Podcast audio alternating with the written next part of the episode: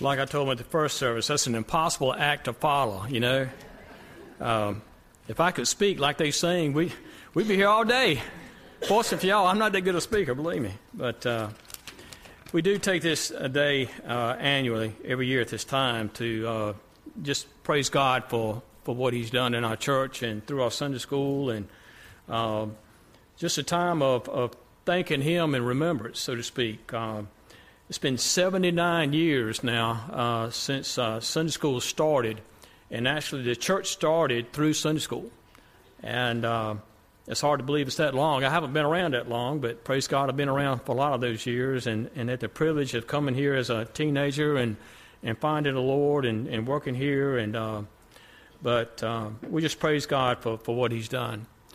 As we normally do, we do have a little time of recognition uh, on this day. And today, again, we're going to do this a little differently. Um, I want you to think for a few minutes about um, how attentive you've been to Sunday school in the past year. You know, if, if a person has been sick, or they were on vacation, or they had to work, or some other reasonable uh, reason, so to speak, and, and I have those times. Sometimes I'm sick, sometimes I'm on vacation, and sometimes I'm not here. But, uh, you know, how many of us have been here all the other times when we could be here and worship the Lord and be in Sunday school? And for all of you who attend Sunday school, think about that for just a minute. And we're not going to check records, we're not going to verify anything, but in your mind, have you been here every Sunday you could in Sunday school without a reason, so to speak? But for all those who have been here, would you stand up for a moment? Men, women, children, everybody. Okay. Okay, y'all did better than the first service. I don't call names, but thank y'all. We thank y'all very much for your attendance. Sure do. It also identifies a whole lot of work Carol's got to do to uh, encourage the rest of you to come to Sunday school. So, but we do encourage you to come to Sunday school. Um, Sunday school, if you don't know the definition, and I'll put it just real simply, it's Bible study. It's being in the Bible through His Word. It's being in prayer. It's being with a small group of people that hopefully you love and uh, enjoy being with. It's also fellowship, it's fun, it's laughter, it's a lot of different things. And we do encourage you to come. And, and please see me personally. If, if I can help you in any way, find a Sunday school class or give you advice or show you different options or whatever, please see me personally. I will be more than glad to help you find a class. Sure would. Our pastor last week, though, started a, a, series of messages, though, called Back to Basics. And I could not agree with this more that in our day and time, we do need to get back to basics. And one of the things we definitely need to get back to is people believe in the Bible. And in order to believe the Bible, first of all, you have to read it and you have to study it. You need to know what the Lord has written, not what man has written. You need to know what the Lord has written. And I know a lot of people say the Bible is hard to understand. I will disagree with that to the day I die. I do not understand everything in the Bible 100%. 90, 90% of it, though, you can read and you can clearly understand it, though. It is simply written. But it is not that hard to understand. I'm amazed in this day and time, uh, particularly as, as a person involved in, in Bible study, uh, of the events going on around us that are so tragic and uh, so against God and just should get our attention. Uh, you know, we continue to have storms that are so devastating in today's world, like in Oklahoma this past week. You know, 12,000 homes were damaged and 20 some people were killed in one tornado. We also see things such as terrorism, uh, like at the Boston Marathon uh, just people building a bomb and putting it in the middle of people just to hurt and, and kill people. Uh, we also see here recently it's been brought out a lot about the violence against women, particularly. Uh, y'all know the story that was on the news sort of the last few weeks of three young women who was taken by a man and he kept them basically as slaves in his home, locked up and chained up. We continue to hear stories about young girls, uh, children, taken off the streets and sold into slavery. I'm not talking about a foreign country, I'm talking about the United States now. These girls are taken and, and used as just uh, sex objects. Uh, we've recently experienced in recent months the uh, situation up in Sandy Hook, Massachusetts. Some deranged individual takes the guns in an elementary school and kills innocent children for no sound reason whatsoever. we continue to have a government in our own country now who is so against God. Uh, things like taking prayer at a graduation in Person County. We also see things like uh, the Supreme Court is now deciding what is marriage and what is the family. They're going to decide to maybe redefine it away from what God has said. We'll get that decision, unfortunately, this summer of what they say. Um, but, folks, uh, we continue to see a nation around us that we live in and officials that we vote for go against what Almighty God has said. And we need to understand that mankind cannot set the rules. We can set rules and regulations by how fast you drive, but when it comes to the definitions of the Lord, only the Lord can set those definitions and boundaries, and by His holy guidance, we should be living life. But we continue to see these things. I want to encourage you all, when you really want to do some serious reading in the Bible, look up the last 17 books in the Old Testament. In the Old Testament, some of them real short, some of them real long, like Isaiah and uh, Jeremiah and some of these other places. But in the Bible, God tells a nation what will happen if you turn your back on God. If you go against what He says, if you live a different life, not obedient to His word, the Lord tells us exactly what He will do. Okay? And it's, it's not a pretty picture. But I encourage you to read the latter books in the Old Testament. Even in our own church, everybody here, we we have a problem or situation to deal with, including me and my family. You know, uh, there's things like sickness, there's things like job loss, there are addictions, you know, drugs, uh, pornography, and different things that people are addicted to. There's a problem with divorce There's tragedies that happen suddenly in our lives sometimes. There seems to be always a problem with finances. And in mentioning these things, folks, it hits every one of us, all of us. There's, there's nobody exempt from these things. But all these things, from what you see in the world around you to what's going on in our own personal lives, these are, uh, these are things that should drive us into what God says and into what the Bible says and into a closer relationship with the Lord these things, when we see them on the news and when we see them happening in our own lives, God tells us to come to Him. And of course, that's what uh, uh, Sunday school and Bible study is all about. It's drawing closer to the Lord. You know, if your house was on fire, you call the fire department to come and put it out, okay? We live in a world now that's on fire with all these problems and situations going on and so forth. So, why are we not coming to the Lord to put that fire out also? But we're not we're not doing it. Okay. Now, many of you are very loyal and, and, you come to Sunday school every day and praise God. If you come to church and don't come to Sunday school, thank God you're in the house of the Lord. And thank God you're in His house.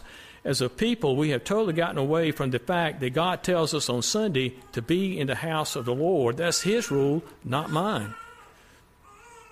But Jesus brought out something uh, in Matthew chapter 24, verses 10 through 14. Let me read that real quickly. These are the words of our Lord. Matthew 24, starting in verse 10, going through 14. And Jesus said, At that time, many will fall away and will deliver up one another and hate one another. And many false prophets will arise and will mislead many. And because lawlessness is increased, most people's love will grow cold. But the one who endures to the end, he shall be saved. And the gospel of the kingdom shall be preached in the whole world for a witness to all the nations, and then the end shall come. this chapter uh, has a subheading in my Bible. Under chapter 24, it says, Signs of Christ's Return. And these were his words.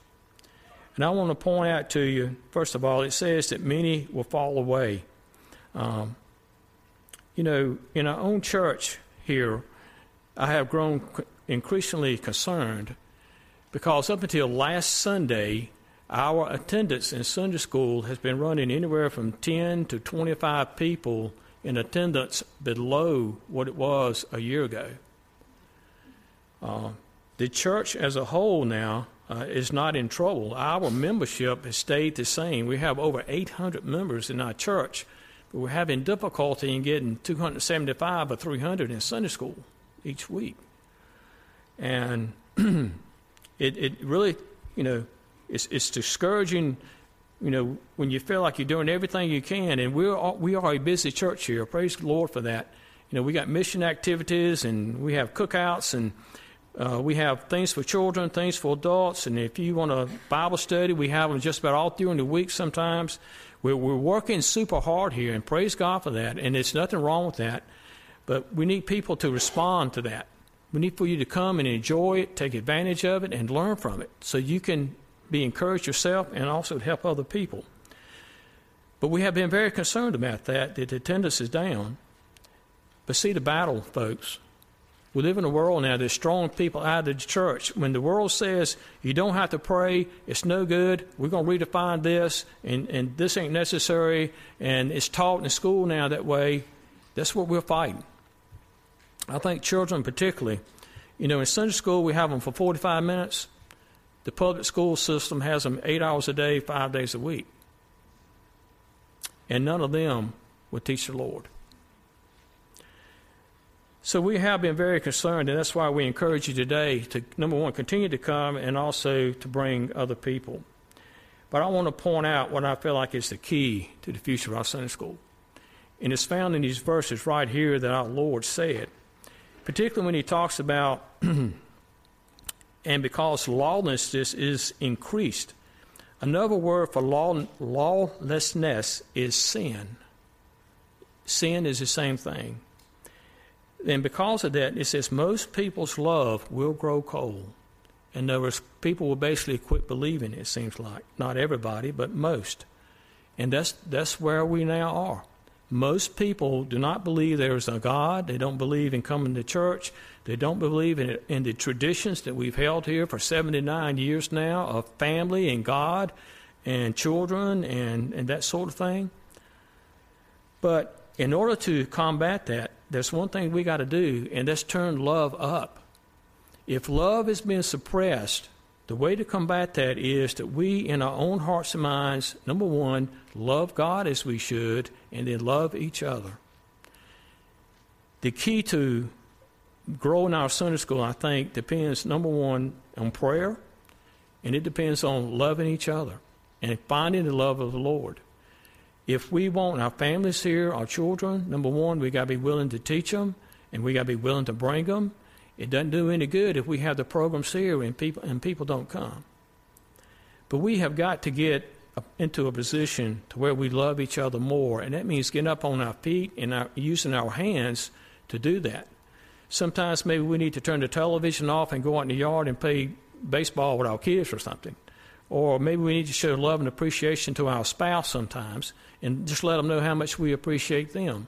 Maybe sometimes we need to come together as a family and go to church on Sunday morning. Maybe we need to get together sometime and just eat dinner at home alone with our families sometimes. But we need to speak it. We need to tell people we love you, and we need to not only tell our family, but we need to tell the people we need to meet out in the street. Um, just real quickly, it's amazing to me how many people now are depending on something else other than each other and the Lord. I was in uh, Richmond, Virginia this week, and, and they had opened up a new hunting and fishing store, basically like a Bass Pro Shop, and of course that got my attention. So I stopped by there one day at lunch, and I'm walking around checking out the latest fishing equipment and some other things. Go by the gun counter. The gun counter of pistols alone is half as big as this church. There were six salespeople in that sales counter selling pistols. There were six or seven people around that counter buying them And behind me, I looked, and there were the rifles and the shotguns were over in the hunting section, and there were more people over there buying guns. And I thought to myself, all right, how many of these people are trusting in that gun to save them and not in Jesus Christ? You know, and I've got a gun. I keep a shotgun in my closet, folks, and shotgun's up on the shelf there, and that's something I learned from my dad. If a varmint comes along, you're prepared for it if somebody breaks into your house. I'm not against guns. But people are dependent on something nowadays other than Jesus Christ for their salvation, even to save them in their homes and so forth. And, and that's kind of where we are. But we, as the family of God, you know, praise God, in this church, love is here. I have no doubt about it. It is in this church and it is in our Sunday school, but the day has come, we got to turn it loose. We got to love somebody in need. We need to love those who are hurting, who are hungry, and each other. And they, a lot of these folks are right here in our church family. So let's make a bigger effort, number one, to love people and love people outside the church. Again, this day I encourage you to come to come to Sunday school. I encourage you to come and eat this afternoon and let us know anytime we can help you. Thank you. Herbert.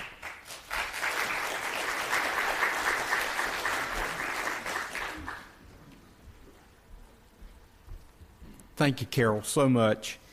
Um, as I told them at the 8:30 service, no, I, I'm not going to preach for 30 or 40 minutes now. Okay, so just sit back and relax for just a minute. But I want to share, as your pastor, uh, just a few thoughts about do we still need the Sunday school? Do we? And I want to say something from the get go. If you're not coming to Sunday school now, we're not trying to belittle you or, uh, or criticize you. We want to encourage you. And we want you to know that there is a place of Bible study for you. Um, I shared at the 8:30 service. Uh, Debbie and I have been banking with the same bank since we moved to North Carolina in the mid 70s, and um, a few years back, I was at one of the local branches, and one of the um, one of the officers in the bank came up to me and said, uh, "I want to talk with you for just a second. And it alarmed me. I thought, well, maybe I've written a bad check, or we didn't have enough money, and and it was none of that. He said, "We've got some programs uh, that we'd like for you to have and be involved in."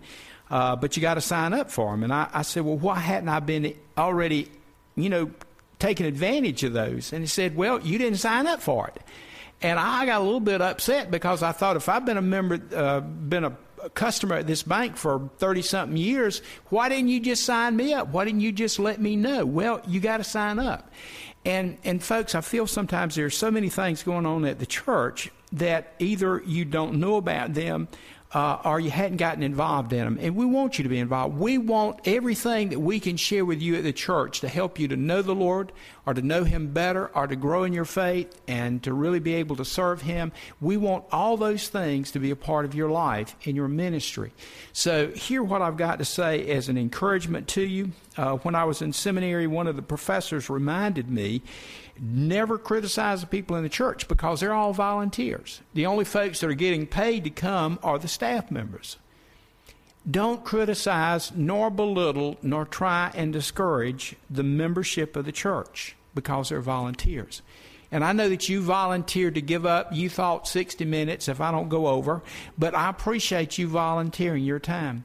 But, folks, God wants to do so much more for you and me through the ministries of the church that if this is not the church you attend, the church you attend, God wants you to take full advantage of those things. So I just want to share a few things, and I, will give you the, the short sermon this morning, okay? But do we still need the Sunday school? From the beginning of Teresa Baptist Church, Sunday school has been one of the foundational blocks of everything that we do here. When you sit and think about it, Sunday school is the foundation block of evangelism, that is, winning people to Christ. It is the founda- foundational block of discipleship, the study of the Word of God, and ministry. And, folks, just think about all the ministry that is done in Sunday school, and I'm going to mention those things in just a few minutes. But why did the beginning of the church start with Sunday school on the fourth Sunday in May of 1934?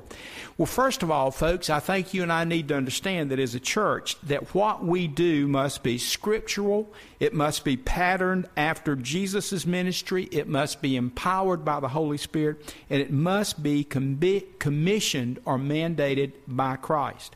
And so, folks, let me just, and again, I'm going to kind of do this not rapidly, but quicker than normal, okay? Let me read to you Matthew 28, verses 18, 19, and I'm actually going to read verse 20, and it's my fault that it's not on the overhead. Fran didn't leave this out. I forgot to add that verse, okay? But listen to Matthew 28, 18, and 19. You know this as the Great Commission. And Jesus came and said to them, All authority in heaven and on earth has been given to me. Now listen to this.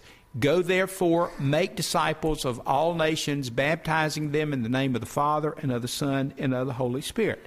Now, folks, Jesus' commission was that we reach out with the gospel and tell the good news and tell about his salvation to everybody in the world. And as we live our life, we're supposed to be his witnesses. But Christ's commission was not complete after a person professed faith and was baptized because the church his disciples were instructed in verse 20, teaching them to observe all that I've commanded you, and lo, I am with you always to the close of the age. From the very beginning of the church, Christ has desired that the church be a teaching body. And the early church in the book of Acts picked up on that and they practiced what Jesus had taught them. Let me give you two verses. Matthew chapter, uh, excuse me, Acts chapter 2 verses 41 and 42. So those who received his word were baptized. There were added that day about 3,000 souls. What a glorious day. But listen to this. They, as a church, devoted themselves to the apostles' teaching, to the fellowship, to the breaking of bread, and prayers. Folks, Jesus patterned his ministry by teaching and preaching and healing. Let me give you a couple of examples. Matthew chapter 4, verse 23. And he went about Galilee. And this is such a simple verse to see. Look at this. Number one, teaching in their synagogues. Number two, preaching the gospel of the kingdom. And number three, healing every disease and every infirmity among the people. And those same words are echoed again by Matthew in Matthew 9 35. Listen to this again. And Jesus went about all the cities and villages. Number one, teaching in their synagogue. Number two, preaching the gospel of the kingdom. Number three, healing every disease and every infirmity. But, folks, it was not only the ministry of Jesus, but it's the ministry of the church and actually the ministry of the home to teach the Word of God. Go all the way back to the Old Testament in Deuteronomy chapter 6, and I'm going to read also out of Deuteronomy 20, uh, 31. But listen to this Deuteronomy 6, verses 6 through 9 before the church was ever established, before the Lord came, even as the people had just the book of Moses, listen to the instructions of God. And these words which I command you this day shall be upon your heart, and ye shall teach them. Now listen to this. Parents, Christian parents, we are challenged by the Word of God that we would let the Word of God be upon our hearts. And then, verse 7 we should teach them diligently to your children, shall talk of them when you sit in your house, when you walk by the way, and when you lie down. And when you rise, and you shall bind them as a sign upon your hand, and they shall be a front as frontlets between your eyes, and you shall write them on the doorpost of your house and on your gates. Folks, what does that mean? The parents were constantly reinforcing the children's understanding of the Word of God. And listen out of Deuteronomy chapter 31. God spoke to Moses and said, Assemble the people, men, women, and look at this, little ones, and the sojourners within your towns, that they may hear and learn to fear the Lord your God and be careful to do all the words of this law. And that their children who have not known it may hear and learn to fear the Lord your God as long as you live in the land which you are going over the Jordan to possess. And out of the New Testament, Paul writes, to Timothy in 2 Timothy 2:15. And so often we use this when we're talking about ministers. But folks, listen, I believe that this verse applies to all of us as Christians and to the church. Study to show thyself approved unto God, a workman that needeth not to be ashamed, rightly dividing the word of truth. And folks, this morning I want you to ask yourself these questions, and I hope you'll find these answers appropriate, okay? What good will Sunday school do for me? Now, let's be honest. We are living in a me world. You know, we want to know how this will benefit me. And, and again, I, I want you to look at it from this perspective. What good will Sunday school do you and me? First of all, Sunday school will help me grow in my faith and grow spiritually as a Christian. In a handbook for Christian maturity, Bill Bright writes or gives these five principles of Christian growth. And just look at these. Number one, we must study God's Word. Number two, we must pray. Number three, we must fellowship with other Christians. Number four, we must witness for Christ. And number five, we must obey God. And folks, all of those things happen in Sunday school. The last one, obeying God, happens as a result of being in Sunday school. Well, how can you and I personally and as a church benefit from a strong Sunday school? And let me give you six ways that we can benefit, okay? Number one, Sunday school is a place where dialogue and questioning occurs. Now, folks, I've had a number of people over the years say that they like Sunday school better than preaching, and that does not offend me. It really doesn't. They like Sunday school better than preaching because during the middle of the sermon they can't raise their hand and say, I got a question. Explain to me in a better and clearer way what you meant by what you just said nobody's going to raise their hand while I'm preaching because they know that if, if they do, it's going to take me another 15 minutes to finish the sermon. All right? Are y'all still with me? I'm just seeing if you're awake. But Sunday school is a place where dialogue and questioning occurs. Secondly, in Sunday school, we form relationships and have fellowship. And, folks, this is so important. Years ago, there was a family uh, well, Will and Lillian Burnett. Many of you might not remember them, but they had two daughters. One daughter was living in Charlotte, and her and her husband frequently would come and visit them and visit our church. And they spoke to me about the church that they were going to in Charlotte. It was one of the biggest churches in the state of North Carolina, one of the fastest growing. But this is what they told me. Had one of the most powerful preachers at that church. They said, We like Sunday school better than we do church because the church is so large, the only folks that we've really gotten to know are the folks in our Sunday school class. And so the, ch- the Sunday school class becomes the church within the church. And folks, it really does. Number three, Sunday school becomes a place where we can minister to others. Number four, Sunday school teaches us the scriptures and how to apply them to our lives. Number five, Sunday school teaches us how to witness. And number six, Sunday school and worship are partners. One is incomplete without the others. The next thing I want to point out is why I know, this is a personal testimony, why I know that we need to continue to have Sunday school, to invite others to Sunday school, and to pray for our Sunday school to continue to grow. And number one, this is the truth. I was first introduced to the plan of salvation through a Sunday school teacher. Her name was Ruth Croson. I did not like going to preaching. I, I, really didn't go to Sunday school that much, but I sure didn't like going to preaching because there was an old, fat, bald headed man that liked to yell a lot from the pulpit. That's the truth. But once I came to know the Lord, Knox Lambert, who was the pastor at my home church, was one of the greatest guys I've ever met in my life one of the greatest men I've ever met. That's another story. But the first person who explained to me the plan of salvation was an intermediate boys Sunday school teacher, and her name was Ruth Croson. I've never forgotten that. Secondly, inviting others to Sunday school is a non threatening way to show others you love them, not forcing religion on them. You know, folks, we have all kind of different terminologies that come up throughout the decades. And, and you know, over the years, people have said, well, somebody tried to beat me over the head with the Bible, and they were not meaning that literally, or they tried to force religion. You know, sometimes we say that as children, don't we? My parents forced religion on me. Thank God, if you had a parent that tried to help you come to know Jesus Christ, you ought to thank God for them every single day. And if they walked the walk and talked the talk before you, you ought to thank the Lord for them. But inviting someone to Sunday school is a non threatening, non forceful way to help them find the Lord. And here, number three, listen to this. Statistics have shown that a high percentage of people accepting Christ come first where? To Sunday school. Because that's where they see it lived out. They know that the preacher is paid and expected to present sermons and tell about Jesus, but when you see these folks in the in the Sunday school class that are ordinary everyday people that are living for the Lord Jesus Christ, that becomes one of the greatest witnesses. Number 4, where else in today's world is the word of God being taught? Number 4 is something we really ought to pay attention to just like Carol said. Here's the final thing How can we make our Sunday school what God wants it to be?